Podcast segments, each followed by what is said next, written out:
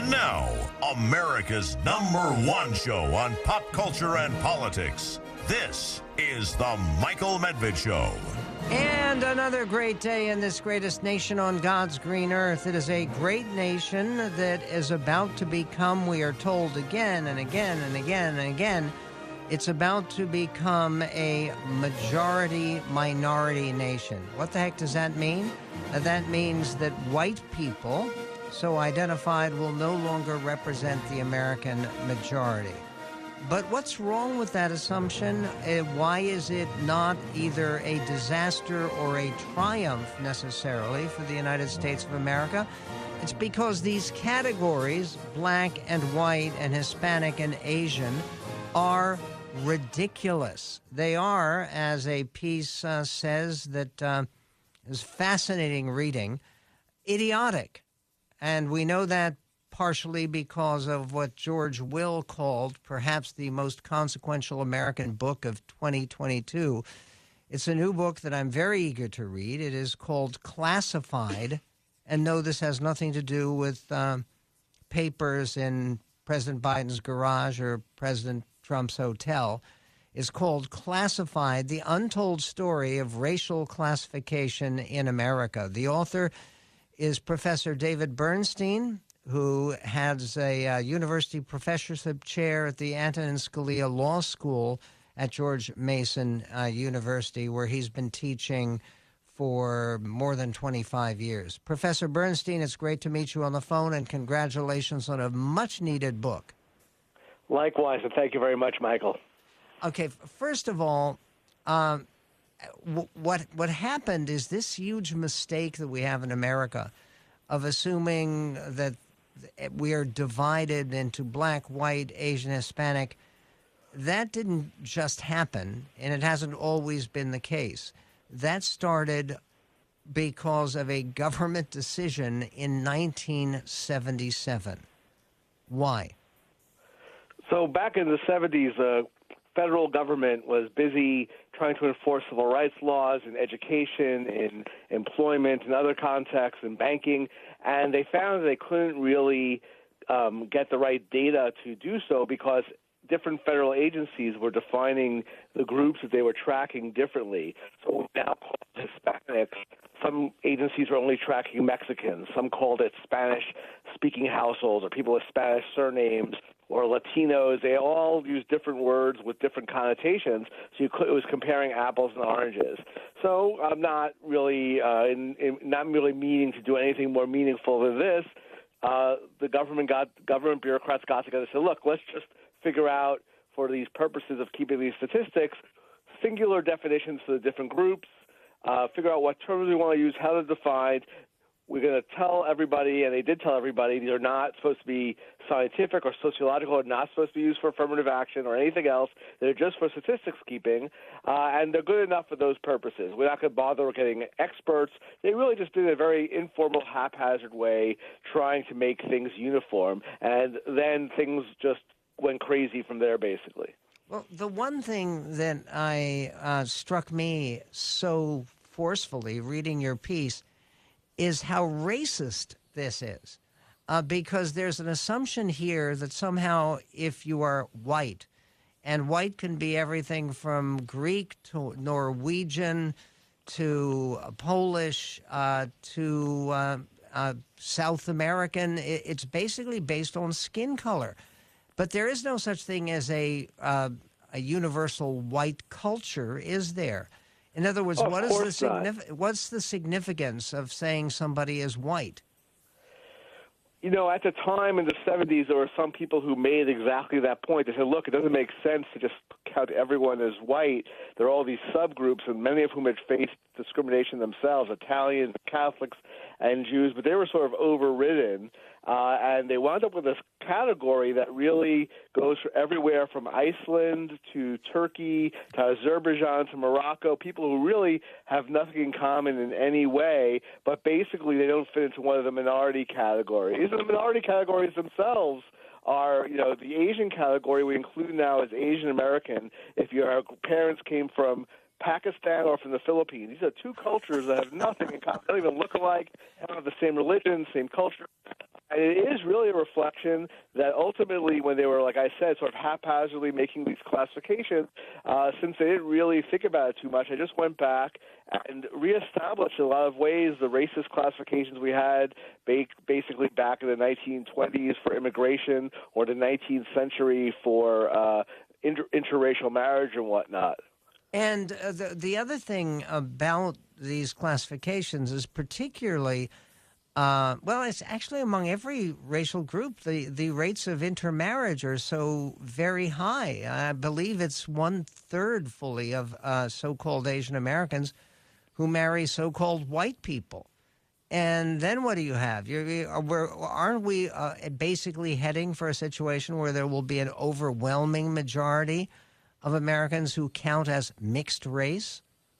I think we probably have a majority already, although a lot of people, if we include Hispanics, certainly, a lot of people who have one Mexican grandparent uh, don't normally think of themselves as Hispanic, but they're eligible to check the box if they want. But that's one of the really weird and arbitrary things. Back in the 70s, when they made these classifications, they were really thinking in black white terms. Most of we, this was before the huge wave of immigration from Latin America and Asia. So we mostly had black Americans and white Americans, and they had been very segregated throughout history. And they just assumed that that segregation would continue and there'd be one, and that there'd be different groups, and they just stay that way. And fortunately, at the grassroots level, we have incredible amounts of mixing. It's, it is like 33% for Asian But it's even higher for people who've been in the country for a generation or two. Uh, and we have a situation now where, at the grassroots level, we're creating a multiracial, multicultural American identity that's not based on skin color or race. And we have an elite, the corporations, the government, the universities, who are dedicated to trying to put everyone into a singular box and defend the status quo. Wow. Uh, 1 800 955 1776 is our phone number. I'm speaking to Professor David Bernstein of uh, George Mason University, Antonin Scalia Law School. Uh, will some of this be fixed if the Supreme Court, which is hearing uh, decisions about the admissions policies of Harvard and University of North Carolina coming up, if, as expected, they basically say, hey, you just can't treat people differently based upon these arbitrary racial categories? I think it will be an improvement uh, if they do that. But what I was really heartened by in listening to the arguments in the case was really for the first time in any of these affirmative action cases, a lot of the several of the justices asked questions not just whether racial preferences are constitutionally permitted, but also whether the classifications we're using make any sense. Justice Alito, for example, asked why should someone from China and someone from Afghanistan be put into the same classification? And I think I'm hoping that that continues, and the court will not just say that you can't use these classifications uh, for preference purposes, but the classifications themselves are entirely arbitrary, and you shouldn't be classifying people to begin with unless, number one, you have a really, really compelling interest, which is a legal standard uh, for race generally in doing so, and number two, the classifications themselves make sense for what you're trying to accomplish. Okay, can you hang on for a few minutes more? Sure. Terrific, uh, because what I want to get to with uh, Professor David Bernstein of George Mason University, he's the author of this new book, Classified uh, The Untold Story of Racial Classification in America. There's something that has been hidden by this racial classification, and something very, very important about the black population in America. And this is the day after the Martin Luther King holiday. But it's something that almost nobody knows and it's incredibly important. Uh, we will get to that and uh, more with uh, Professor David Bernstein. What do the classifications get wrong and and and just clearly wrong uh, about people with the one drop of blood theory? That and more coming up on the Medved Show. You're listening to the mighty Michael Medved Show.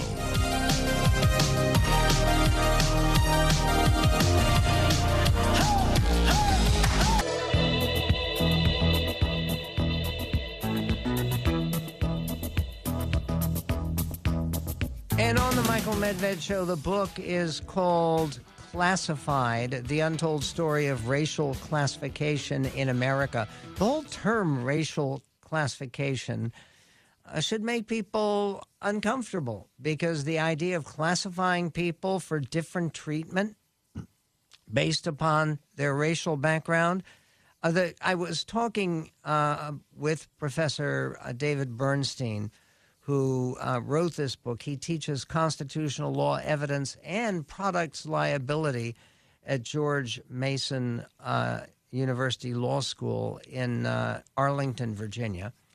And I, I, I mentioned before the break that there was a stunning figure about black Americans, which has the great virtue of actually being true, is that 20% of black people in America, that's one out of five, are either immigrants to this country themselves or children of immigrants which means almost surely, uh, well, in many cases, they were never enslaved. Doesn't doesn't this complicate any plan like the one that was announced uh, yesterday in San Francisco for uh, reparations based on skin color?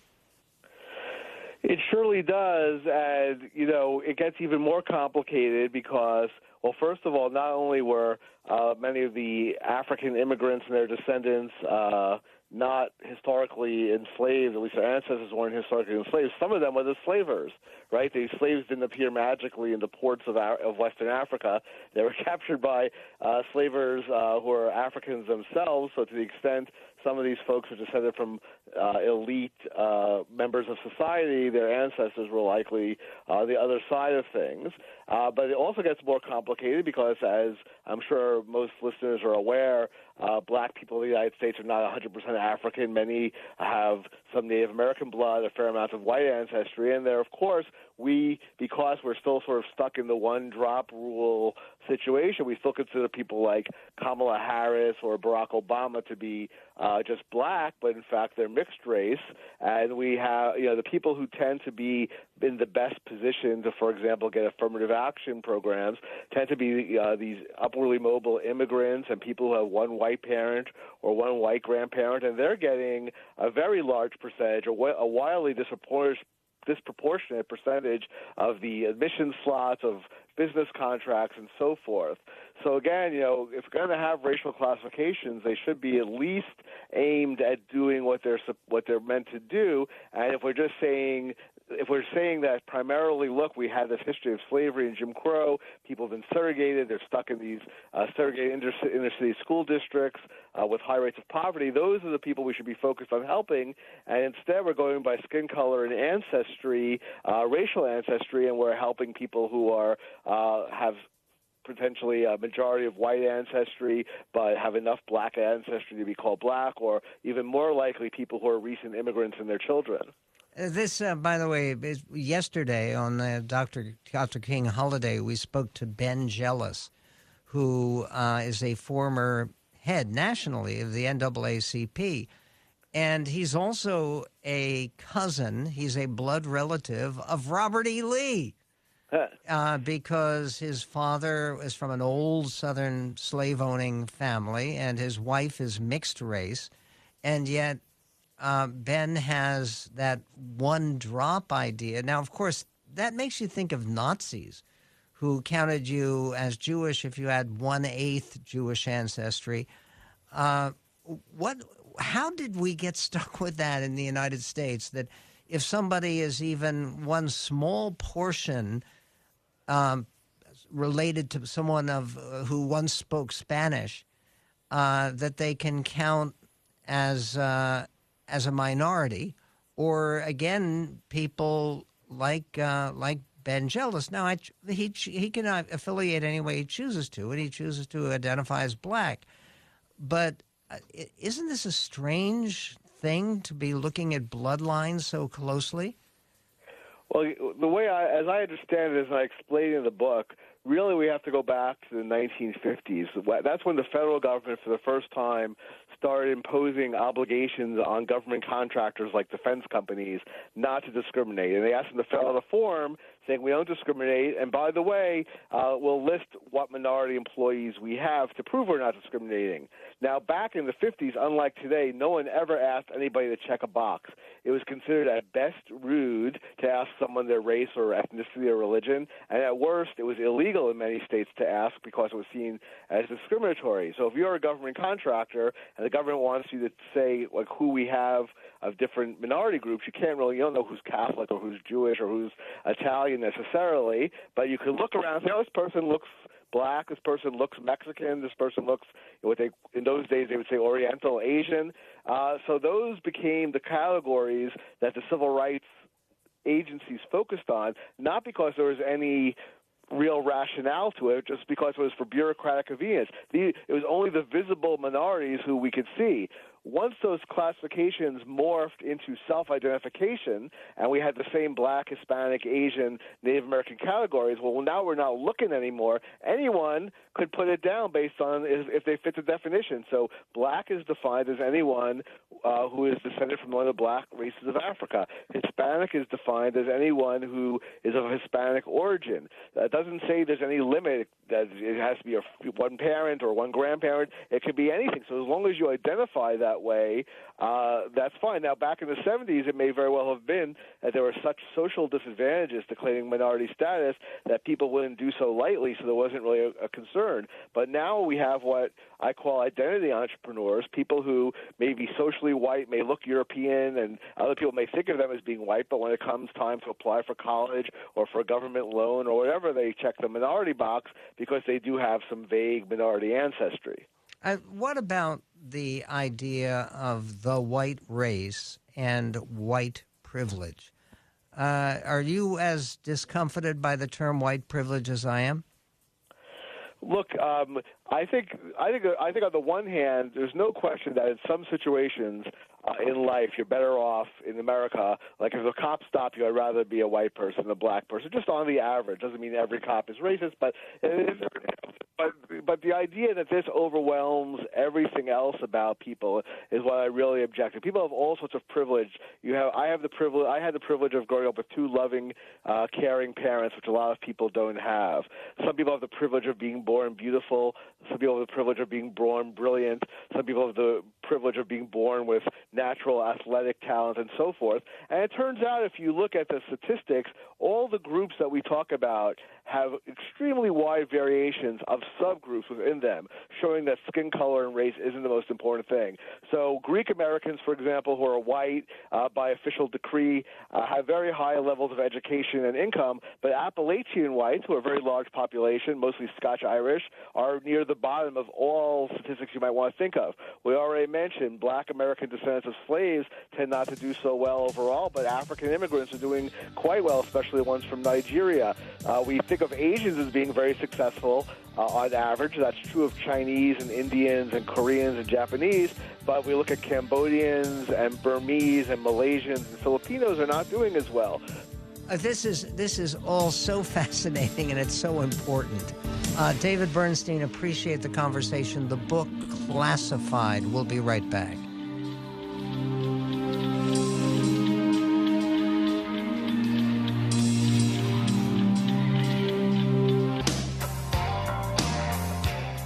Michael Medved Show. It's powerful and inspiring. And on the Michael Medved show, Fox News is reporting that Sheila Jackson Lee, the uh, Democratic representative uh, from Houston, Texas, has introduced a brand new sweeping bill to combat white supremacy. There goes your racial classifications again. How is that going to combat white supremacy, which uh, no one should favor any more than they would favor black uh, supremacy or Asian supremacy or anything using the racial classifications we just were trashing for uh, a couple of segments. Okay. Uh, her bill, and, and I haven't read it yet, it's a long bill apparently and a very sweeping bill because it wanted to um, make it a criminal offense to use certain forms of hate speech. After the uh, ill fated attempt by the Biden administration to monitor American Speech Online, Jackson Lee introduced the uh, Leading Against White Supremacy Act. That's LAWSA, I guess, if you play it a leading, A W S, or laws, leading, leading against white supremacy laws um, Act of 2023 to assign criminal punishment for certain forms of hate speech. The bill's language in broad and could result in people facing criminal charges for sharing hateful content, including on social media.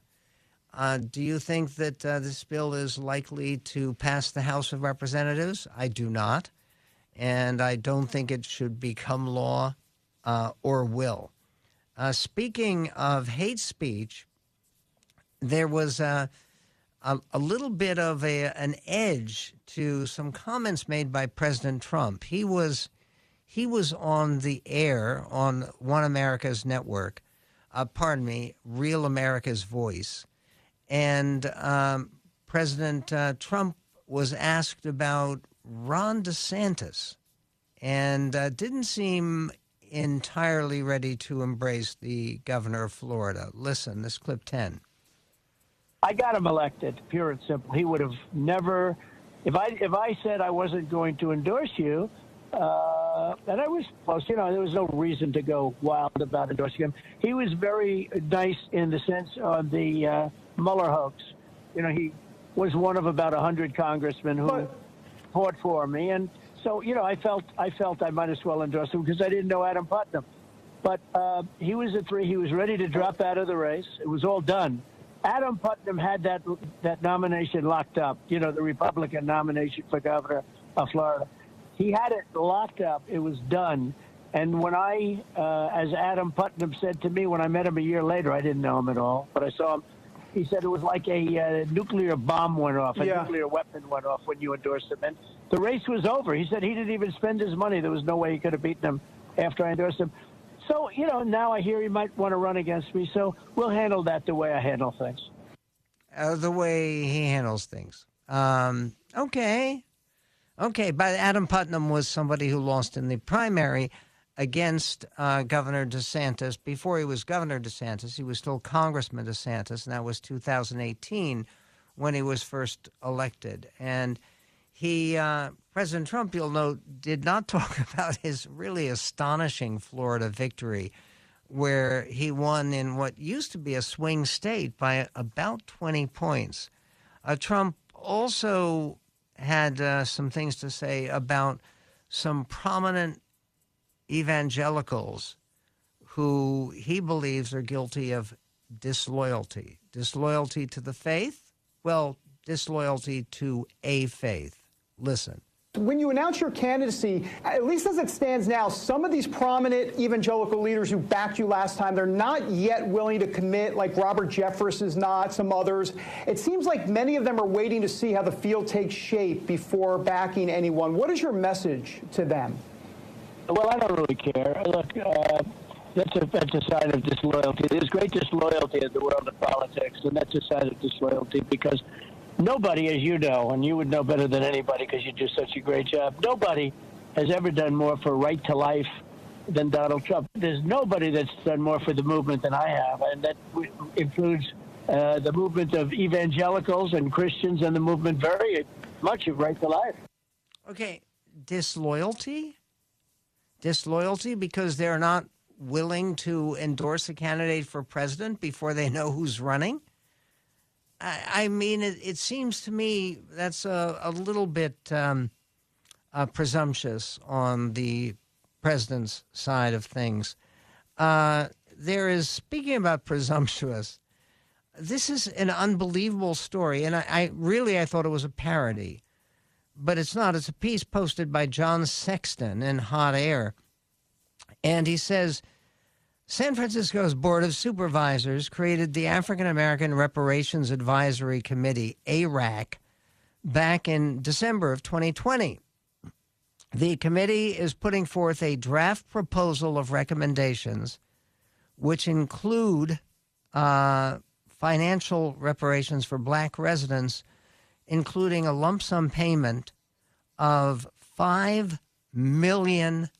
That's not a mistake. It's not an exaggeration. It's 5 million bucks for each eligible, eligible person. ARAC calls for one-time lump sum reparations payments of five million to each eligible recipient. This is the language of the proposal. The amount could cover the economic and opportunity losses that black San Franciscans have endured collectively as the result of both intentional decisions and unintended harms perpetuated by city policy. And in order to qualify for those uh, $5 million lump sums, an individual who is identified as black, African American on public documents for at least 10 years, uh, you must meet at least two criteria from the following list. Must have supporting documentation born in San Francisco between 1940 and 1996, and have proof of residency in San Francisco for at least 13 years, or migrated to San Francisco between 1940 and 1996 and has proof of residency for at least 13 years. Um, but this isn't all. Uh, so you must be at least a, uh, an adult who is identified as black for at least 10 years. There's more. The 5 million payment would go to those who qualify is just one of many of the proposals that are listed under the heading economic empowerment. There's also a recommendation for supplementary income for black households that would last for 250 years. Now, that means for you and your children and your great grandchildren and your great, great, great, great, they're, they're not joking.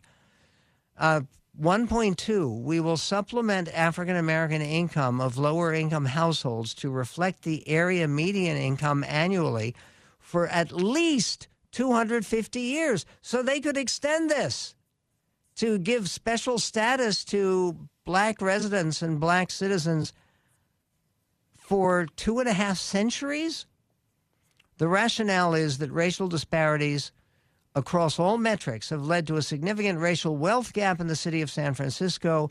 By elevating income to match uh, the area median income, black people can better afford housing and achieve a better quality of life. Uh, we will also finance a comprehensive debt forgiveness program that uh, clears all educational, personal, credit card, and payday loans. No, they're serious.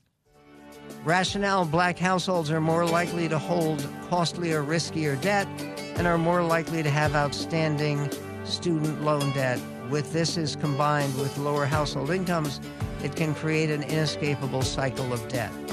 So they propose that the government of San Francisco will pay for it. They have they say nothing about how this would be paid for. We will be right back.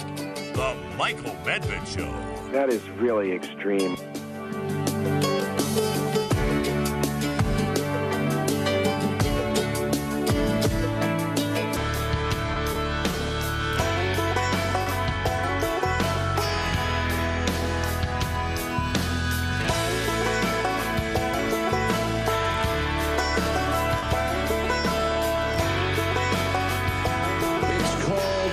Michael Medved Show. And there are lots and lots of environmental issues that are of real concern to people, but there are very few environmental issues that hit big cities harder than the homeless encampments and having people leaving their bodily wastes, their discarded injection needles, their trash, uh, their dead animals, you name it, uh, could be near where you live or where you're trying to run a business.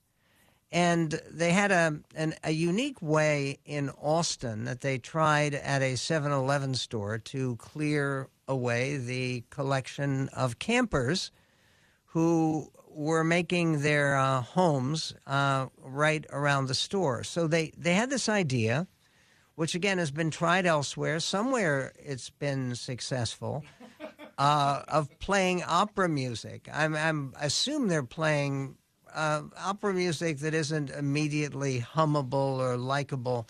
Uh, Wagner would would would do well, um, but yeah, not the Magic Fire music or the Ride of the Valkyries. Uh, going into one of Wotan's uh, long meditations, something. In any event, they tried this in Austin, Texas. How'd it go? Uh, listen. Playing classical music loudly, nonstop, for almost two weeks. Well, someone sent us a tip to report it at KXAN.com to tell us about this 7 Eleven on Oltorf, a little east of I 35. The person who sent us the tip and the people, leave, uh, people living nearby and nearby tents believe that this is an effort to keep those experiencing homelessness away. I mean, nobody likes it. I mean, nobody likes the music because it's going all night and you know, I feel maybe they do it to try to run us off because you can hear it all night. It plays all night, all day. Former city council candidate Daniela Silva and her campaign manager Jessica Cohen live in the area. They, along with other neighbors, are also annoyed with the music.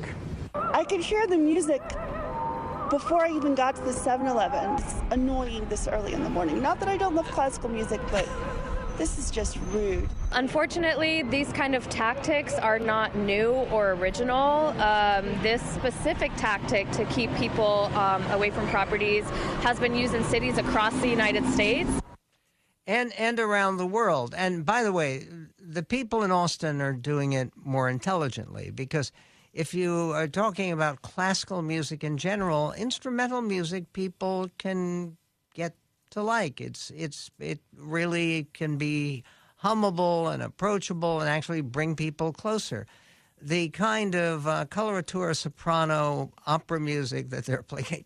Imagine if you were hearing it uh, literally 24 hours a day, which they're trying. I again, what I do not get from this report is uh, how successful they were in actually um, getting a um, uh, getting a, a, a break from some of the surrounding uh, campers uh, who may not be opera lovers.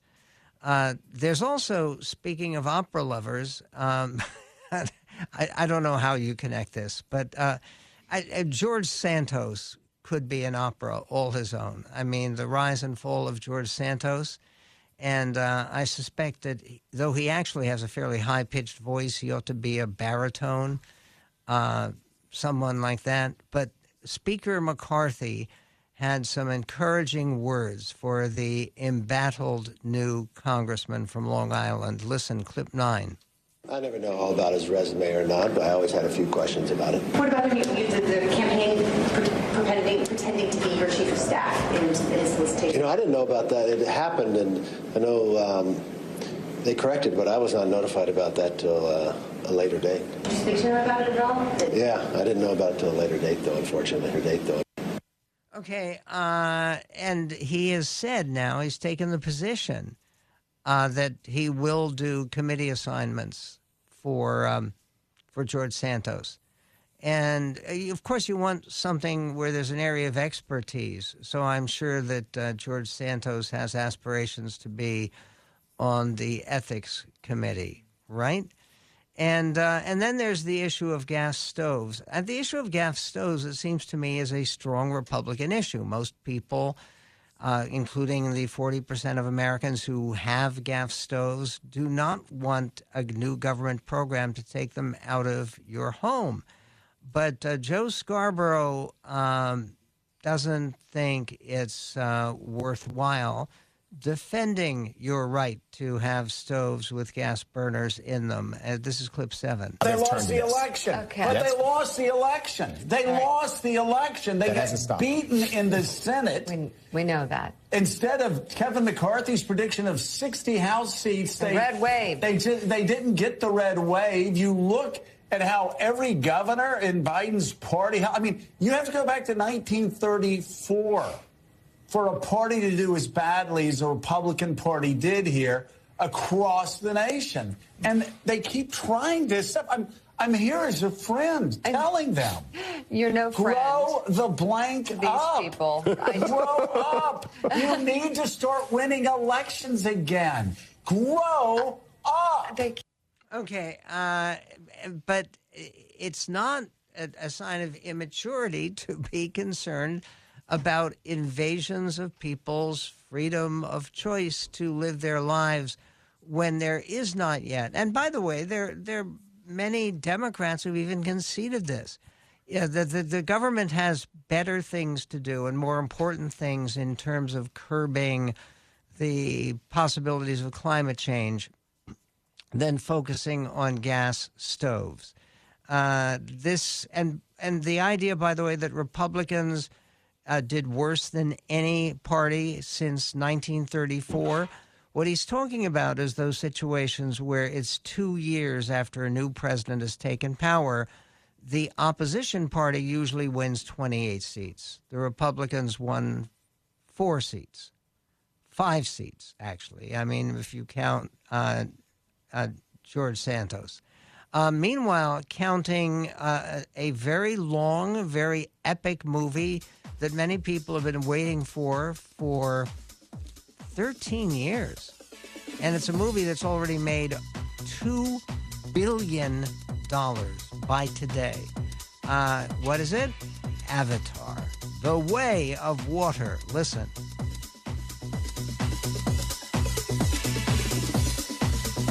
Now it's time for Medved's Entertainment Minute. 13 years after the first Avatar film became a box office and critical champion, the saga continues, with some members of the human race now joining the blue skinned and long tailed non long V in defending their extrasolar moon, Pandora, against the depredations of earthly colonizers and exploiters in Avatar The Way of Water. The way of water connects all things. This is our home!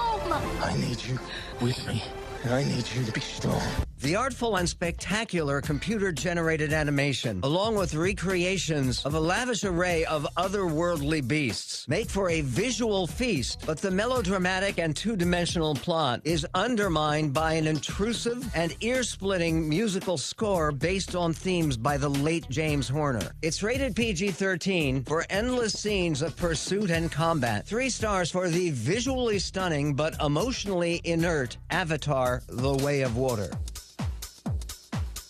And on the Michael Medved show, uh, next time, uh, there's a big new study that shows that one of the main connections with the deaths of despair that are afflicting middle aged white people across the country has to do with the decline of religious participation.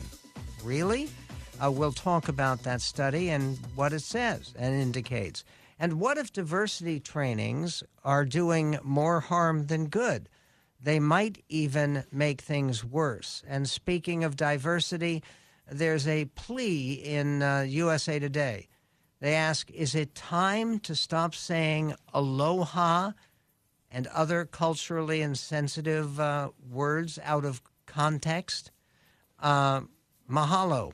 Well, thank you for that. Uh, meanwhile, uh, there was a fellow, when you talk about culturally insensitive, who came to Mall of America in Minnesota, and uh, he was wearing a T-shirt that said "Jesus Saves," and a security guard uh, demanded he he take off the shirt. This is February and uh, not yet. It's January in Minnesota.